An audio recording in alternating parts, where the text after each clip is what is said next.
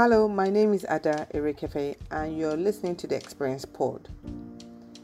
The Experience Center podcast series discusses the adoption and utilization of relevant emerging technologies and trends for impact-oriented professionals, students, and individuals who demand realistic and thought-provoking perspectives on the opportunities and challenges presented by this phenomenon in our unique environment. Our focus today is on education in Africa. For decades, this theme has been at the forefront of both public and private sectors reform across the globe. More so now, as with other parts of the world, this critical sector has been significantly disrupted by the COVID-19 pandemic, fast-tracking the introduction of unconventional learning methods and the distribution of varied content to students across the globe. Is this disruption long overdue? This is $1 million question which remains debatable. To talk about the future of education in Africa, the models driving the transformation we see today, and how technology is changing the landscape for the typical consumers, I have with me Olamidun Majekodunmi, the country manager at Nexford University, and Desiree Craig, VP Product and Technology at ULesson Education. Good to have you ladies on the pod.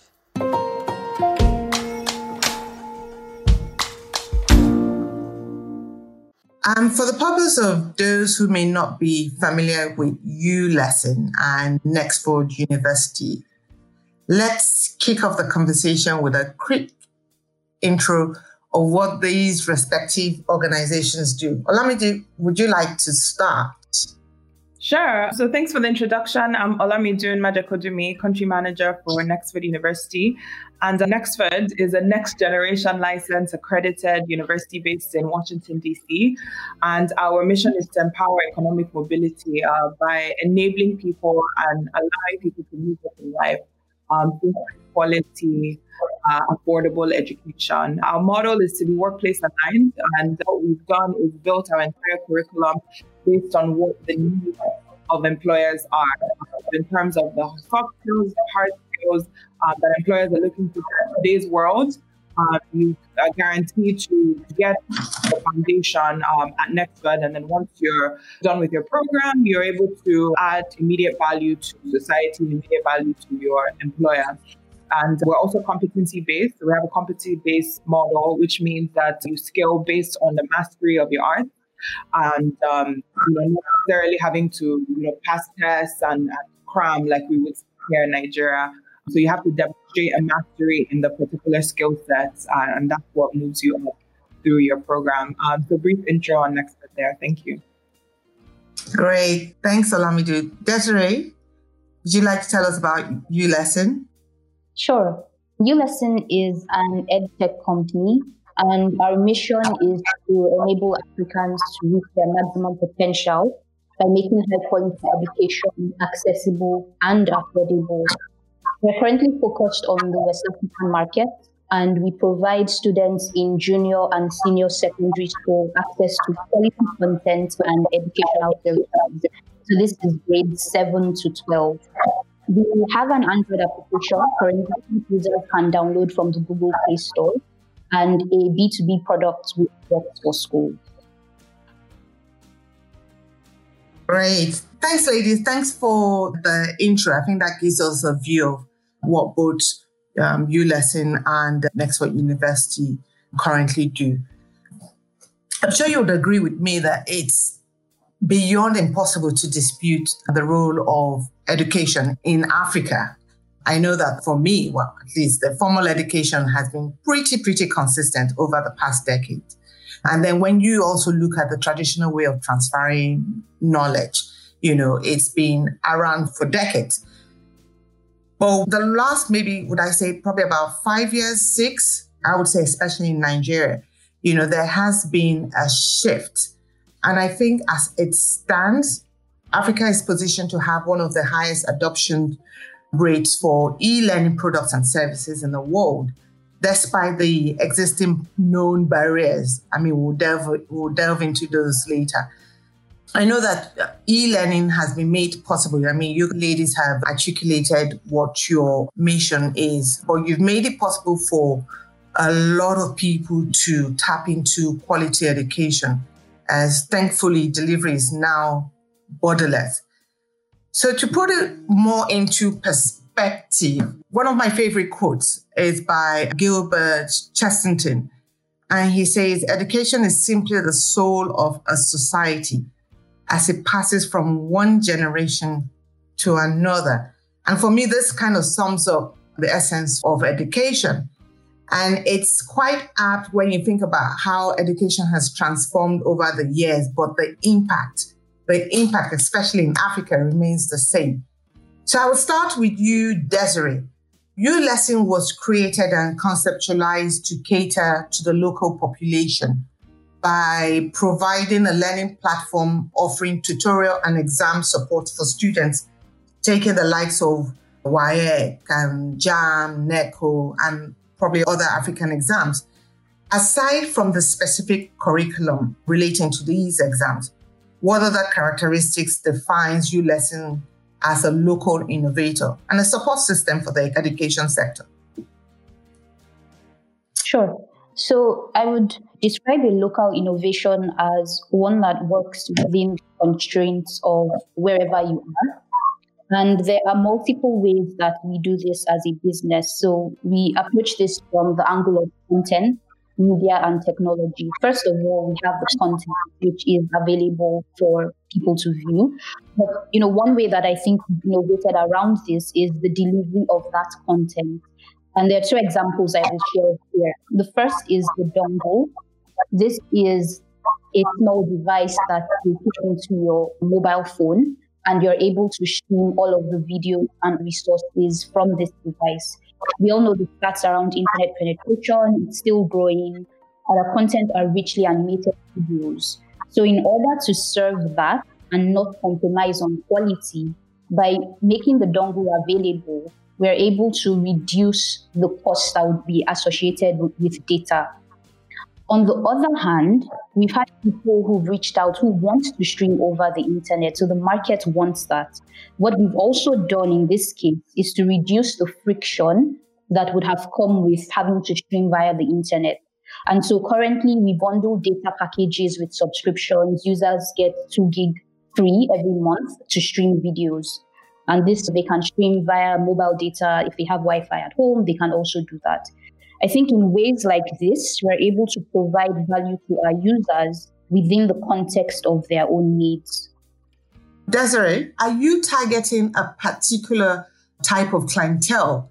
Because I wonder how many people have access to a dongle or have access to the internet.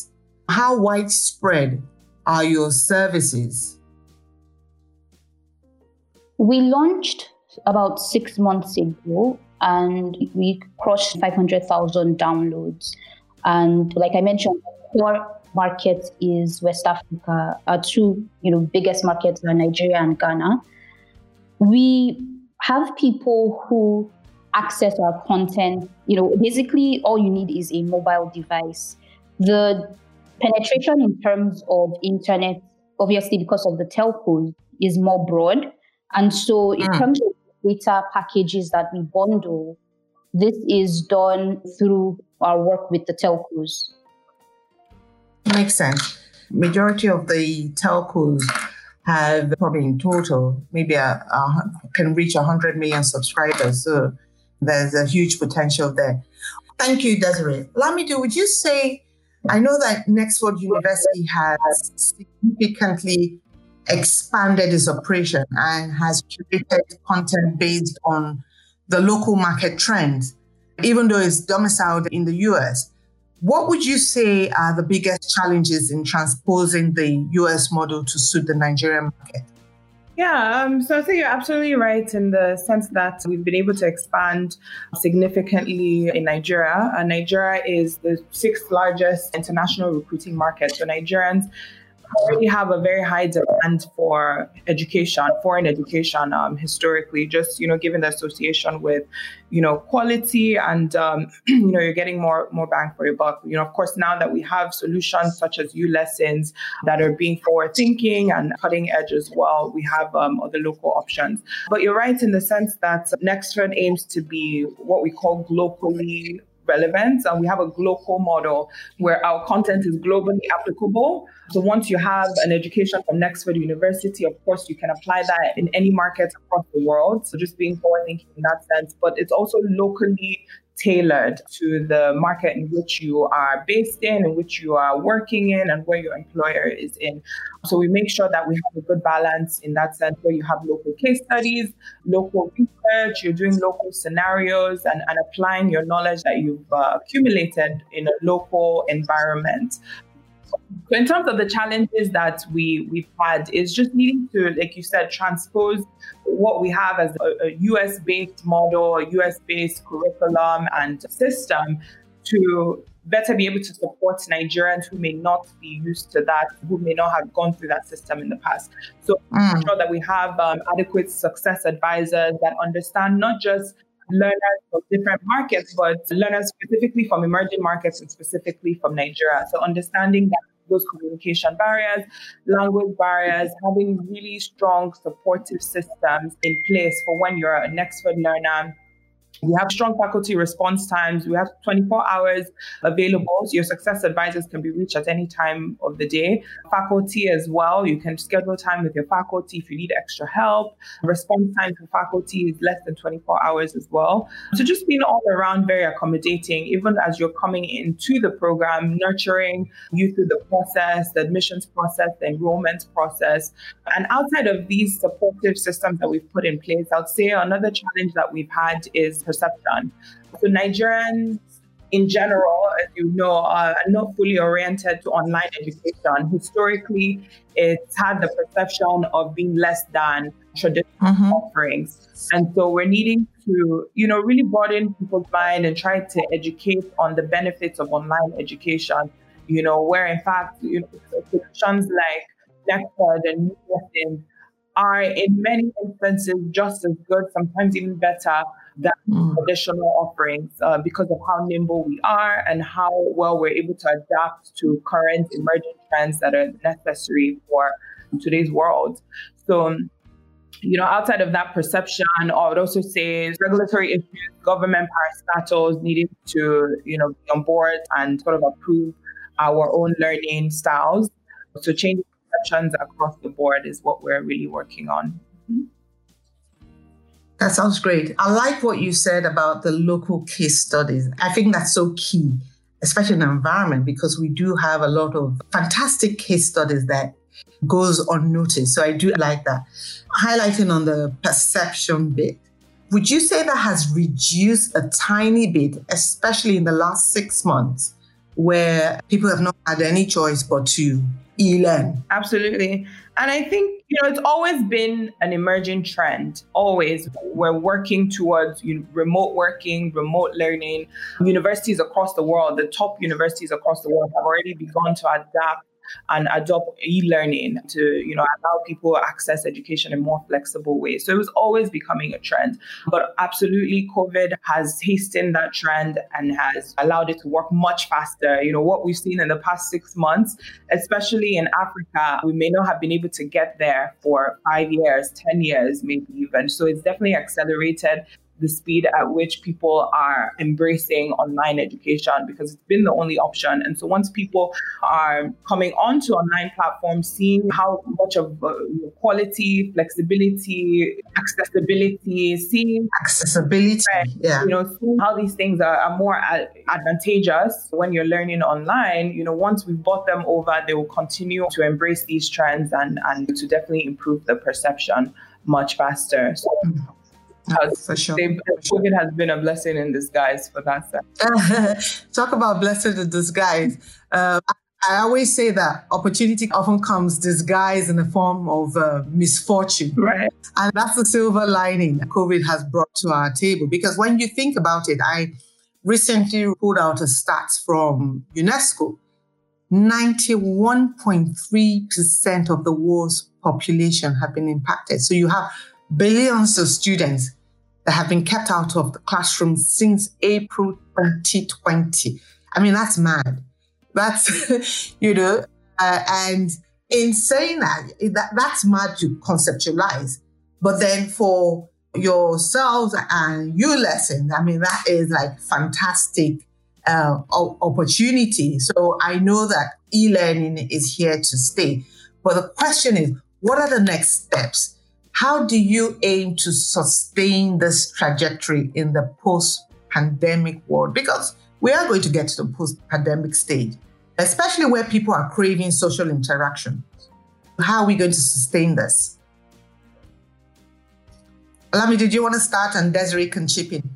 Sure. So just continuing on with some of the things that I mentioned. So we're winning people over now because they're more open to it. It's in many ways, it's the only option right now. So we just need to leverage these conversions, right? So we're converting people and they're becoming, fans of online learning. So leveraging the conversions in terms of accessibility, flexibility, more affordable, making sure that what they're receiving with us is higher quality, sometimes even higher quality than what they may have been receiving before with traditional options.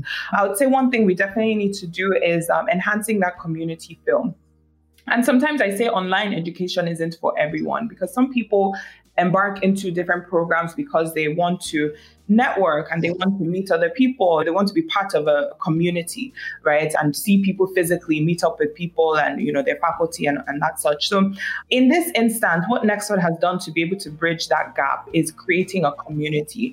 So before COVID, we were doing events, and we're always creating different platforms and opportunities for our learners to meet themselves and network, not just in your local environment, but also globally, right? So you have classmates in different parts of the world that you have just as much access to get to know, and, sometimes even, meeting each other and doing business together, doing projects together and things like that. So what we're doing now is enhancing the community feel. During COVID, we're doing that online through different webinars, through Hangouts online, and creating what we call like study groups. So study groups can meet online. They have their different groups on WhatsApp, Facebook, things like that. So we're doing that online. But even after COVID, we will continue to do that even physically and allow more opportunities for our learners to mix and mingle and really feel like they're part of a university. We have a learning space. So yes, your academics is delivered fully online, but then you can come into this space in Lagos and everybody else around you is attending Nexford, and you can speak with them. Some of them may be in your same courses and, they know the same faculty. So even using that space and creating sort of a hybrid feel as well to enhance that community goes a long way. Okay. Well, that sounds good. Desiree, what are your thoughts? Community-based learning, is that sufficient? What is ULesson doing in ensuring this success, I'll call it success, continues beyond today? I think one thing that is clear is it's forced everyone to rethink what's possible in terms of EdTech and the role it plays in education, because everyone had to work around not being able to gather physically in one place. The greatest long-term benefit here, the way I see it, is just a shift in thinking, because it's clear now to everyone that technology has a major role to play. I hear that. I'm always mindful when we talk about technology. I always like to stress that technology is an enabler, not a solution. But your content, in your case, in the ed tech space context, the content must be rich enough beyond making education or learning borderless. The content has to be rich enough. I think Olamide also stressed high quality being key. I think that's probably what would attract people to e-learning beyond the fact that it's accessible to all. And of course, we agree that it won't suit everyone. So I guess it's fair enough. But still latching onto that whole social and engaging interaction that you guys have mentioned, how does this play when it comes to scientific research opportunities? We know that this is key especially in Nigeria and Africa. E-learning, does it feature in that space? Yeah, absolutely. So just going straight to the research piece on this, your question there, I would say cutting edge sort of scientific research in Africa, we're not ready for it in terms of so many gaps, and there's decades of that we have not even begun to even scratch the surface of. But to get up to speed and bridge these current gaps, I think we absolutely need to embrace online resources using interactive, sort of rich media, mixed media formats, and to do this at scale, because we, as you can imagine, we have a huge gap that we need to bridge. So even just bringing us up to scale in the past, couple of decades, I would imagine that we need to use as many different resources and doing it through online platforms. Also giving us access to the international community for research grants and support where they're well-versed in this. They have a lot more history, a lot more tools and resources that we can leverage on.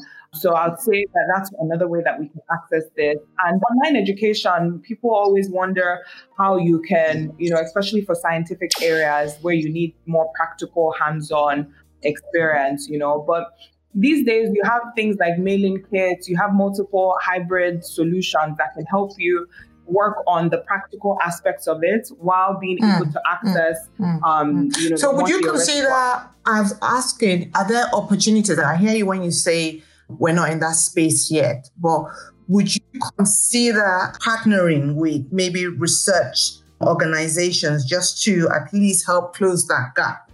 Of course. So Nexford as an organization would absolutely be able to. And going back to the piece I mentioned on being able to reach the international community, in Africa alone, there's not a lot of opportunities. I don't think that we've prioritized it enough. No, we haven't. In terms of research and how cutting edge we want to be and how technologically advanced we want to be as a society. We haven't bridged that gap. But access to the international community that has a vast amount of research, vast amount of resources, and do encourage research and do prioritize it is where Nexford can absolutely come in place, being an American university and being immersed in that system already. So being able to bridge that gap in the future absolutely is where we would be heading towards. Fantastic. We'll be watching this space because it is something that we can't ignore. The research we definitely can't ignore. Yeah. So talking about bricks versus browser, I guess that's the way I like to coin it. I know that your focus, Nexford University and ULesson's focus, it's more around the browser. But I recently read somewhere in Nigeria, we have one university for every 1.2 million people. Whereas when you think about the US, they have one university for every 6 to 7,000 plus people. Mind blowing. And considering that Nigerians were big on education, I'm not sure what went wrong. But again, this is, I guess, where platforms like yours and ULesson comes into play. The other alarming thing is that 40% of the university applicants are accepted, excluding God knows how many millions. Considering the UN has said that Africa has the youngest population in the world, I would think that this demographic trends could actually benefit us in the long run. So I would ask Desiree to start off. Do you think e-learning can be scaled quickly enough to bridge the capacity gap? I think e-learning has to scale quickly enough to bridge that gap. I don't think we have a choice on the continent.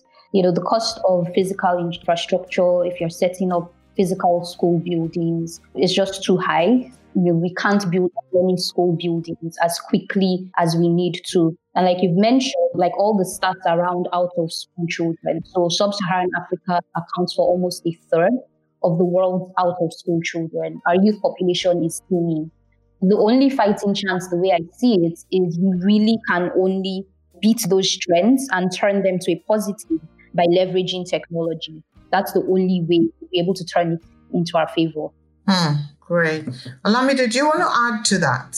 Yes. And I want to start with the statistic that you mentioned, just to really put it into perspective with the shortage of university seats, and even just focusing on Nigeria for a minute. What those statistics means, it's 1.2 million seats shortage. So what that means is 1.2 million prospective university students that apply every year are unable to get admission because there's not enough space, right? That's huge. Even if you build one university every single month in Nigeria for the next 20 years, we're never going to be able to catch up to that. So I must sound like a broken record at this time, because I always say this, that online education really is the only option we have at this point to scale faster to meet the demand. We can't do it by building brick and mortar institutions. So that's on the scale side. But even on the quality side, we have universities in Africa that have not updated their curriculum for decades. Why should I enter university now and be learning the same thing that my parents learned in the 80s? Sometimes even in the 60s and the 70s. That's crazy to me, right? So building brick and mortar universities, one, does not help us to scale, but two, it also does not help us with our quality, because we have antiquated curriculums, legacy approaches. We have libraries full of books that no one wants to throw out and burn, right? Because they cost a lot of money. Yeah. But you're online, you're based on data, you're using artificial intelligence, you're able to update your curriculum fast, you're nimble, you can change out things as they happen, right? As industry trends develop, as the world continues to change every single year, you're able to be that fast and that quick to adapt, right? So online is the only option in terms of scale and in terms of quality. Desiree touched on the cost of education, right? And traditional universities, 70% of your tuition cost, and I'm using this statistic, it's more of a US statistics. I'm not super familiar with what they are like in Nigeria, but just to put it into perspective, 70% of the tuition that you're paying goes to overhead costs. So it goes to keeping the light running in the cafeteria and the library and the classroom and all of that. Less than 30% of it goes to your instruction, right? So online education, if you take that 30% and you're able to scale it, you're using tools and technology to even make it cheaper, you're saving the end user all that much money that they don't actually, sometimes you're not even going to use these classrooms. You're not using all the facilities. Mm. Exactly. So why pay for it if you don't need it? What you really need to focus on is your instruction. So with online universities, we're able to remove that 70% of the cost and even help reduce even that 30% by scaling. So just to conclude on that piece, we're not able to build brick and mortar universities fast enough to meet the demand. We can't continue to churn out university students that are subpar and not, learning based on the curriculum and the current needs that the world is demanding right now. And lastly, you also mentioned the fact that our population is spiking. We're such a young population, 62% of Nigeria's population is under the age of 25. Similar in Africa, we're extremely young, where our population is spiking as well. So now is the time to really act. We need to take hold of these trends and support scale and quality. And the only way we can do that right now is through online learning. Great. I guess that's why we're having this sort of conversation, and we're hoping that the powers that be also recognize this gap. Because, the stats that you've reeled out, it's alarming, shocking. And I'm hoping that the people who need to make a difference, I know that, our destiny is truly in our hands, but unfortunately, we are regulated and we have to abide by the regulations. So we do hope that they come to the party and realize that things have moved on significantly. So talking about scale, the question is, who's going to pay for this? I know that the private institutions in Nigeria have clearly provided better educational opportunities, especially towards employment, compared to the limited public counterparts. I know that ULesson operates a tiered system, and with some of this free content accessible to all. And you also have an expanded library of content for a subscription fee. So Desiree, ULesson, do you guys see yourselves as contributing to the public versus private divide? Where do you fit in? We're talking about change starts with us. So where does ULesson fit into this? In many ways, we actually bridge that divide because we're making quality education more affordable. If we were to characterize the education divide, divide it by three levels. We have infrastructure, we have content, and then we have talent. If you think of infrastructure, you can think about this as access to good buildings, physical labs, proper equipment. When it comes to the content divide, you can think about it as access to quality learning resources. Typically, this would also be physical textbooks. And then you have the talent divide, which is the battle over top quality teaching talent. You have the battle between major cities versus smaller cities and towns. And obviously, major cities would continue to compete and win that battle. But even within major cities, you have schools that also then have to compete for the best talent, because you have the top schools and you have the second-tier schools, third-tier schools. I believe that we bridge the gap across all those three levels. If you look at it this way, when it comes to infrastructure, really the infrastructure here is your mobile device. In terms of content, we have content that's engaging and extremely comprehensive. We have over 4,000 plus pre-recorded videos currently covering all the topics in the curriculum. And then we have the live lessons which we launched recently that further bridges the talent gap, because you have great teaching talent. These teachers deliver lessons live. All of this, we're able to deliver at a very competitive cost, whether you compare this to the average cost of a tutoring center, which the current public school market already, would go to, or the cost of low-fee private schools. The truth is, education does come at a cost, but I believe that we've made this cost very competitive. And it definitely is not a barrier to anyone who, say, goes to public school, a local private school, or a top private school. Okay, I guess that's a fair statement. I remember I went to a federal secondary school and the cost was zero. And every single person could afford the school fees, every single person. I wonder if that's the case today. I wonder if education is just limited to those who can afford to pay for it. I don't know. Olamidun, what are your thoughts? I would take a sort of macro view on this, and I think we'll all agree that the way the world works right now, the more you're willing to pay for your education correlates with the quality of education that you have. Fair enough. Yeah. So just continuing on with that sort of macro view, that's what institutions like Nexford are trying to reverse. We don't believe that the quality of your education should be dependent on how much you're willing to pay. Really how we've built our entire system is, despite the quality that we're able to offer, we want it to be affordable. No matter which market you are in, you should relatively be able to afford a Nexford tuition, with degrees starting at $80 a month. You're coming in flexible payment terms and whatnot, but you're still guaranteed to get just as high quality education as any top university in the world. Great. Fair enough. Fair enough. We've talked about technology, I think, in the last 30 minutes, but let's delve straight into technology.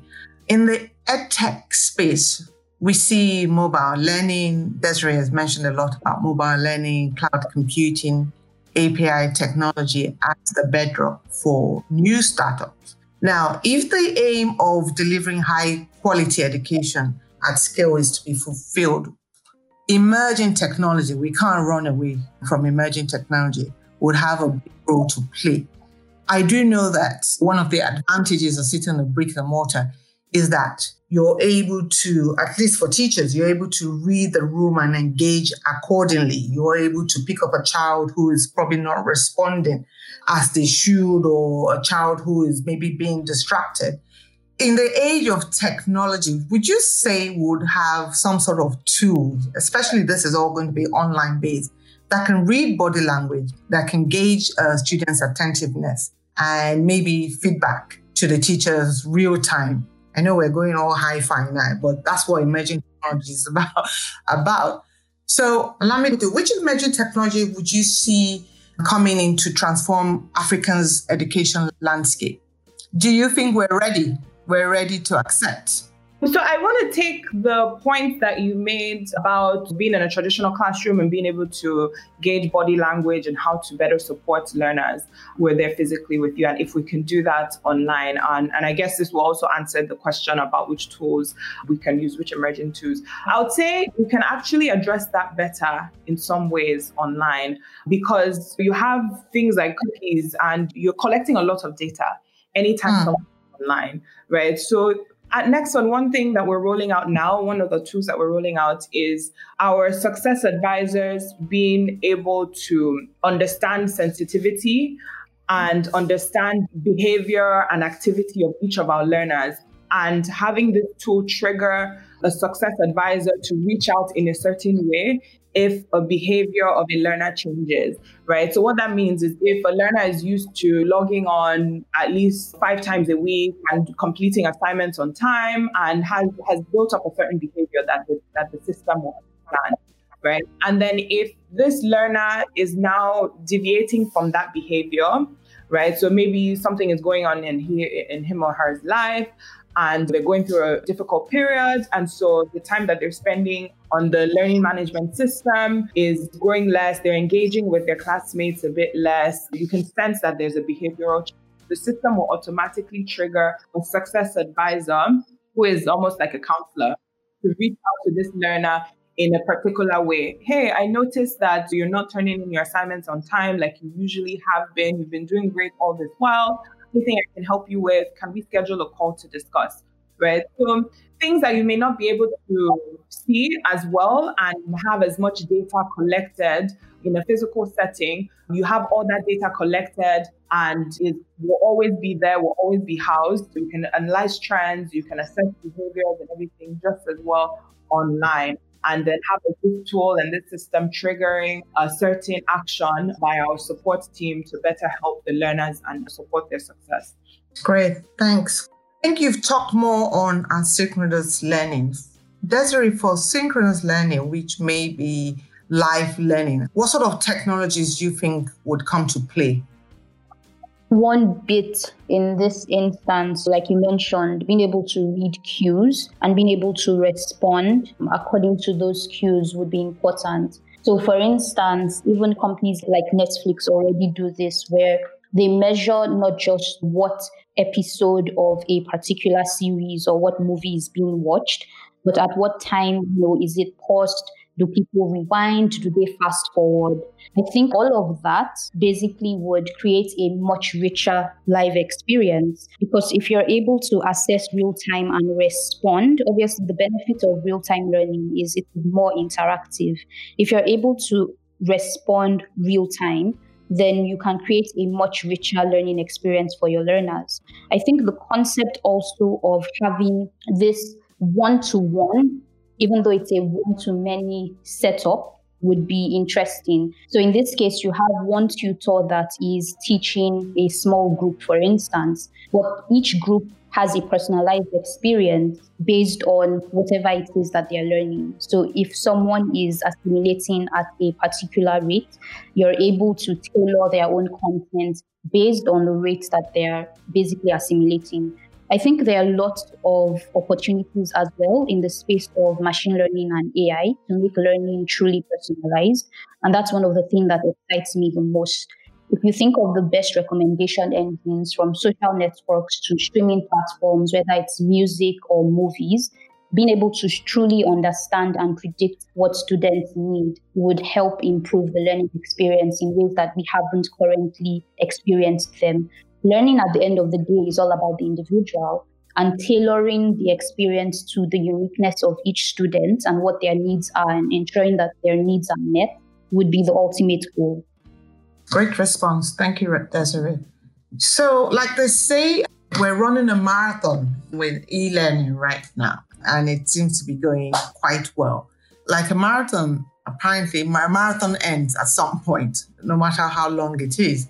I read somewhere, which was quite troubling, that it's been predicted that the demand for global e-learning, as we know it, will actually fall by 7% in the next few years. I don't know if you've heard that.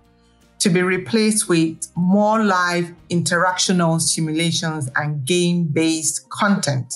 which in a way is a good thing, because talking about centuries and being able to gauge, capture different types of urgent, and also being able to tailor-make your content for a particular individual. Now, looking forward, looking ahead, do you, either of you have plans to explore new ways of delivering your content? And in addition, what are your thoughts around partnership? So with regards to live learning, I'd say we totally agree. Like I mentioned, last month, we launched our live lessons at ULesson, and these are interactive sessions run by our tutors. Classes are more interactive because they are real-time. The tutor starts the session, students join, they can ask questions directly. It offers a different experience on its own. I do think, though, that other ways of learning, whether it is taking a practice exam after your live lesson or it is watching a pre-recorded video, I think that all of this would complement live learning. I think that live learning in itself is still something that's pretty new, and we still have a lot of time to basically reap the benefits of live learning on its own. And all of these other ways of learning would continue to complement live learning for quite some time. Great. I guess it's baby steps. Olamide, would you want to add to this? Yeah, of course. So just complementing some of what Desiree has mentioned, there's multiple ways that we look to deliver content and our instructional design, you know, in terms of like gaming, giving instant gratification and bringing in badges. So if you're going through a course with Nexford, it's cut up in different pieces and modules. And after each module, it tells you what skills that you've been able to earn, what skills you've developed, and you know, what you've gotten out of this module. And in that sense, you also get a badge that you can instantly go on and put on your LinkedIn, or you're putting it on your resume or whatnot. So there's that instant gratification as well. Doing simulations that combine strategy and skills in real-world case studies, like Desiree mentioned, doing some live interactive sessions as well, and assessments that sort of force you to assimilate, you know, research and do case studies that reference current events and real-world workplace scenarios. So, you know, doing a sort of well-rounded approach with different multiple dimensions that deliver learning in different ways. Great. So is this work in progress or? Yeah, so we do badges already. There's some gaming and simulations. There's real-world case studies and final assessments in every course. Yeah. Mm-hmm. Great. Thank you, ladies. So let's step it down a tiny bit. And this is not, the next few questions is not necessarily about education, but just your general perception or general thoughts on the world or on where you currently are. So speaking of predictions, what was the last prediction you got wrong? Desiree? That working from home in 2020 would be the exception and not the norm. But I'm sure everyone, you know, got that wrong anyway. AR and 3D printing, I think. I thought that they would be more mainstream by now because I've been following them closely for a decade. So AR and 3D printing would be it for me. Okay. Well, that's also work in progress. I think it's coming closer to home. AR definitely. 3D, you know, talking about 3D, one of my greatest wish is that 3D will come closer to home, especially where it comes to fixing the roads. You can imagine if you had 3D printing for fixing the roads, we wouldn't have potholes. That's my wish. Olamide, what's yours? What's your prediction that has gone wrong? And I got wrong. So mine is very basic. I thought the world was going to end, actually. Are you serious? Well, we came close to it. I was so sure. I was one of those that were thinking, you know, I was super dramatic about the whole thing, you know, very careful. Yeah, so that was my prediction, that COVID was going to be a lot worse than, as bad as it's been. It's been an extremely tough year for everyone. Yeah. You know, but it looks like we're going to survive. So that's a good thing. Yes. Thank God for that. Thank God. Because, I mean, when COVID started, I mean, can you imagine a total lockdown? Total. Okay, so Olamide, what's one view you seem to find very few people agree on? I hate to keep sounding morbid, but one thing that scares me, and I feel like it excites most people, is the rate at which our population is growing in Nigeria. without the adequate systems and social infrastructure, you know. So of course, it's a great opportunity if we had a strong handle on it, economically, socially, progressively, and all of that. But on the flip side, it could actually be a very scary scenario if we're just magnifying our issues with more people below the poverty rates and all of that. So yeah, I would say that that's one thing that I have somewhat of a different view on. I hear you on that. But I think, once again, COVID has given us that opportunity to reset. And I'm hoping, I keep saying the powers that be are also taking the necessary cues to make whatever changes. Absolutely.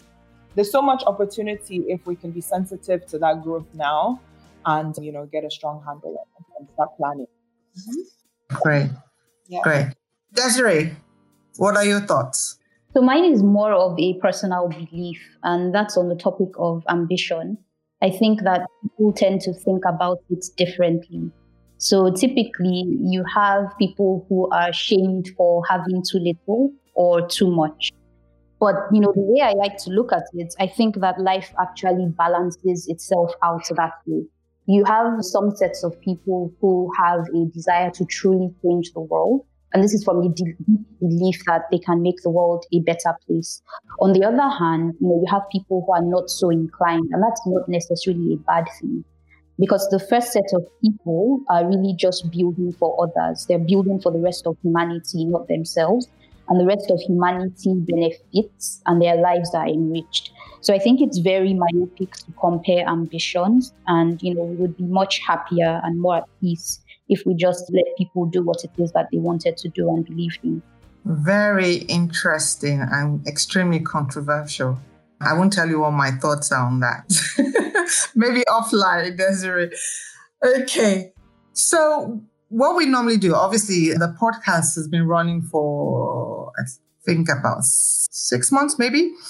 And we always get our previous guests to give a question. They don't know who is coming. And to just give a blind question to our next guest. And it's interesting how this question kind of fits into your context. The question is, how do you plan to scale across Nigeria? It's just a perfect fit. Normally the questions are so far, you know, it has nothing to do with your topic of discussion, but I think this fits right with our topic today. How do you plan to scale across Nigeria? So I would say, similarly with how we entered and sort of penetrated in the market in the first instance, partnering with employers of our learners, partnering with industry experts, using their network and sort of co-branding and co-alignment with them, we can then use that to penetrate in other cities, other states in Nigeria, you know, so finding the right sort of mission-aligned organizations and individuals across different regions in Nigeria, entering the market with them and using that as an opportunity to scale and reach more people and amplify our mission. For ULesson, we're already in major and other cities, not just in Nigeria, but also in Ghana, and we're going to continue to grow. We have a pretty strong and dedicated sales team, same with marketing. We're also working on the B2B market, so we're focusing on B2B and not just B2C as well, and that will continue to see our growth, not just in Nigeria, but also Ghana. Great, thanks, ladies. Okay, so the last question, we say that disruption is interrelated. So in that respect, what's one perspective you like to get from our next interview? Obviously, we have no clue who our next interviewer is, but like the previous guest has posed the question, what's one question you would like to pose to our next guest? My question would be, what is one African industry you think is ripe for disruption that no one is paying attention to yet? I like that. Olamidun? I like that too. I would ask, can money save the world?